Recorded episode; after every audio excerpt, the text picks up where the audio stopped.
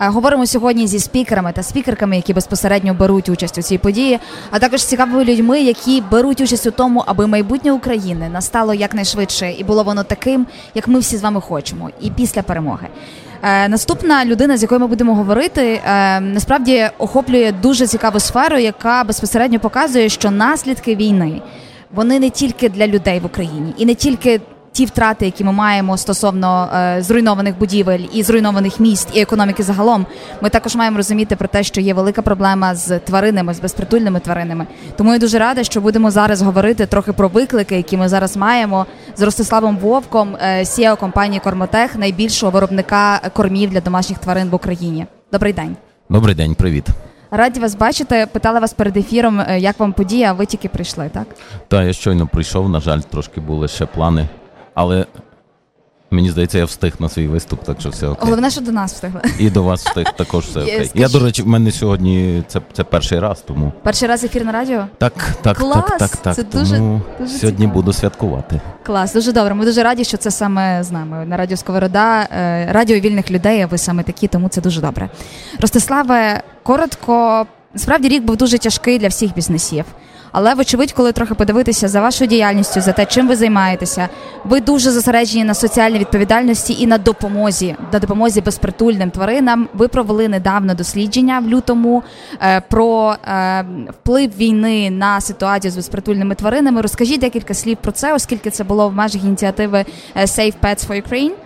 Pets of Ukraine. of Ukraine. Так, е, розкажіть, будь ласка, трохи про це. А дивіться, ну звичайно, що перш за все ми робимо бізнес, uh і ми е, годуємо наших тваринок. Е, І друга частина це, звичайно, наша соціальна ініціатива. Вертаючись до того, як. Е, який рік ми прожили вже трошки mm-hmm. більше року, 400 з чимось днів. Ну це просто ми це рахуємо просто іншим життям. Так. Тобто, все, що було до 24-го, і все, що сталося після 24-го, це два різні життя. Багато дуже було змін. Нам не вистачить, нам не вистачить часу, щоб я щоб я все все, все, все, все розповів, mm-hmm. що ми змінили. А змінили ми дуже багато. Е, Я можу сказати, що ми добре спрацювали минулий рік. Навіть як на такий час, як на військовий час, ми спрацювали дуже добре. Е, Ми збільшили наші продажі. Ми стали лідерами в Україні. Е, Ми більше ніж на 30% виросли за кордоном на експортних продажах.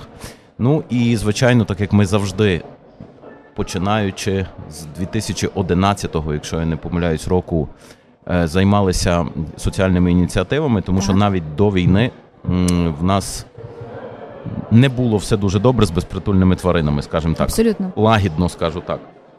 Тому е, такий якби зародок е, цієї ініціативи він стався ще в 2014 році, коли Росія почала окуповувати нашу східну частину Донбас. І ми тоді провели таку ініціативу, яку назвали Не залишай нас в АТО. Ми так. відправляли продукцію е- зооволонтерам, які допомагали покинутим тваринам. Ну і буквально на шостий день війни, е- вже повномасштабної, mm-hmm. е- на початку березня, е- ми зразу прийняли рішення. Перш за все, ми поділилися на на три проектні групи. Вся наша компанія поділилася на три проектні групи, тому так. що е- керувати, управляти компанією структурою, такою, як це було до війни, нам видалось дуже. Ми, ми стали дуже повільними.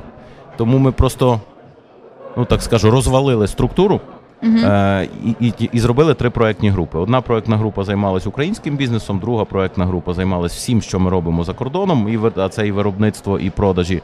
А третя проектна група займалась, е, зайнялася якраз соціальною ініціативою. Uh-huh. Цю соціальну ініціативу ми назвали Safe Pets of Ukraine. Там ми провели рік. Е, її ми ми підраховували недавно. Е, ми змогли залучити е, близько трьох мільйонів доларів на цю ініціативу. Ми нагодували більше ніж 250 тисяч тварин. Так. І на тому ми точно не будемо зупинятися, тому що нагодувати тварину, полікувати тварину, вакцинувати тварину це одна частинка роботи. Я би сказав, менша частинка роботи. Угу. Але найголовніше це щоб, щоб тваринка знайшла нову сім'ю. Угу. І Це нова патронатна програма. І ваша? нова сім'я знайшла тварину. Для того, Для того ми якраз зробили дослідження, що робиться на ринку, скільки тварин страждають зараз. Е, ми провели дослідження, які є притулки, е, і ми вирішили патронувати притулки, е, які яким ми також будемо допомагати в саме в адопції тварин, як в Україні, так і за кордоном. Мгм. Є ще одна система. Є, є, є, є в нас ще одна система, яка називається Adopt Pets of Ukraine. Так. Вона зараз буде перейменовуватися, але е, ця ініціатива вже знайшла нову сім'ю для більше ніж 500 тваринок. Чудово. Е, І це фактично частина нашої величезної соціальної місії, яка називається змінити ставлення людей до тварин в східній Європі. Звичайно, фокусуємося ми в Україні зараз, тому що це зараз величезна проблема.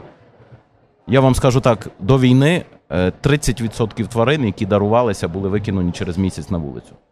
Е, Це, це катастрофа, тому ми працюємо із дітками. В школі навчаємо їх, як правильно підібрати тварину. Тому що тварина це не подарунок, її не можна Так. просто так подарувати. Якщо ви любите гуляти, вам потрібен активний е, собака. Мгм. Якщо ви не любите гуляти і часто від'їжджаєте, візьміть краще котика собі, якщо не маєте алергії, і так далі. І так далі. Коротше кажучи, це, це величез, величез, величезний шмат науки. Е, і ми пробуємо, і ми пробуємо змінити якраз оце от ставлення, щоб люди розуміли, що тварина це частина сім'ї. Ми в компанії в себе ми себе не називаємо власниками тварин, ми себе називаємо pet parents, Так. е, тому що знову ж таки тварина це частина сім'ї. Круто.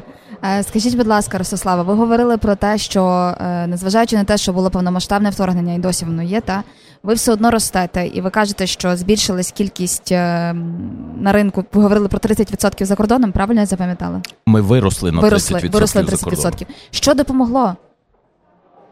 Знову ж таки, фокусування. Так, Фокусування це те, про яке я розповідав на початку. Ми поділились на групи, і була виділена група, тобто частина компанії виключно займалася набагато швидшим ростом на експорті. Тобто, ми до того е, себе почували. Ну окей, скажу так. Ми себе почували добре з нашими експортними продажами. Це було більше ніж 30 країн. Е, зараз їх вже є 40, 40, напевно, вже 41, бо ми буквально недавно Так. там підписували новий контракт. От, але команда, команда взялась і прицільно займалася заради диверсифікації, тому що на початку війни ми не знали, що буде робитися з українським ринком. да. Е, ми не знали, е, ем, як би не страшно це звучало, з якою частиною України ми залишимося, Так, ті так. українці. От е, тому, тому, тому ми сфокусувалися сильно, сильно на експорті. Це не виключало український ринок, тому ще одна команда працювала в Україні, і це нам дозволило збільшити нашу, нашу, нашу вагу на ринку. Знову ж таки, повторюсь, ми лідерами стали минулого року на українському ринку. Тому так, фокус, фокус і ще раз Фокус. фокус. Е, А ще, якщо говорити про те, що криза це завжди можливості, у вашому прикладі зрозуміло навіть на цифрах це можна помітити. Та все ж таки, що ви в як управлінець е, в своїй команді вважаєте чимось таким інноваційно новим, можливо, в управлінні, можливо, в процесах, що дало вам саме ця кризова ситуація? Тобто, от саме цього року ви зрозуміли, що.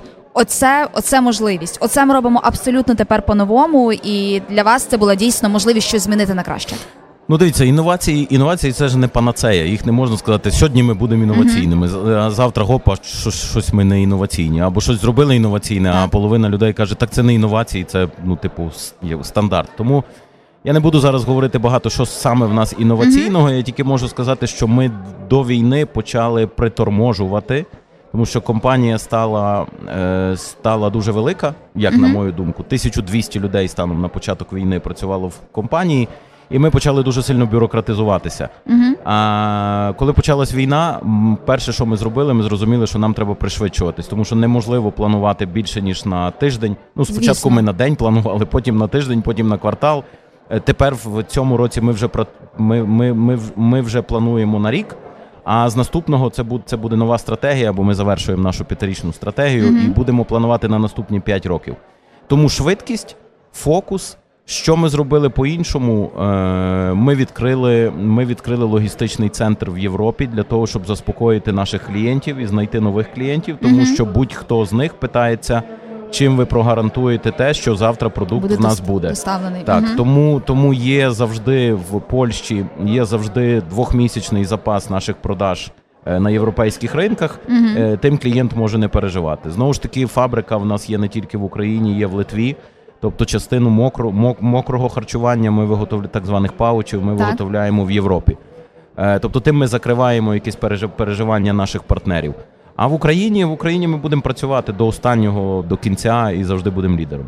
На завершення, на вашу думку, якою буде Україна майбутнього, і ем, що її буде відрізняти, окрім речей, які нам дали зараз е, повномасштабне вторгнення? Це стійкість, це боротьба. Що ще е, ця війна дає Україні, і якими ми будемо, на вашу думку, у майбутньому? Та, а вам цього недостатньо? Стійкість, боротьба, Мені- брейвері. Послухайте, на всіх виставках, за яких ми були, на яких ми були минулого року, до нас приходять за порадами.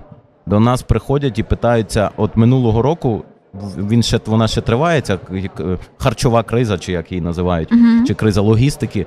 До нас, до нашої української компанії, приходили партнери з Європи і задавали запитання, як ви справлялися з тим в восьмому році, в 14-му році. Ми ж живемо в перманентній кризі. Ко- Кожні два роки в нас криза. І ми їм радили, що потрібно, що можна не боятись, що треба боятись і так далі. Тому е, це буде точно нова країна, е, але нам дуже багато треба буде змінити. Спочатку.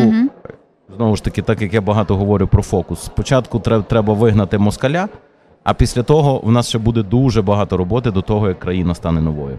Але вона точно буде. Абсолютно, дякую дуже вам за розмову. Гарного вам виступу надалі сьогодні. Дякую вам дуже сильно. Дякую.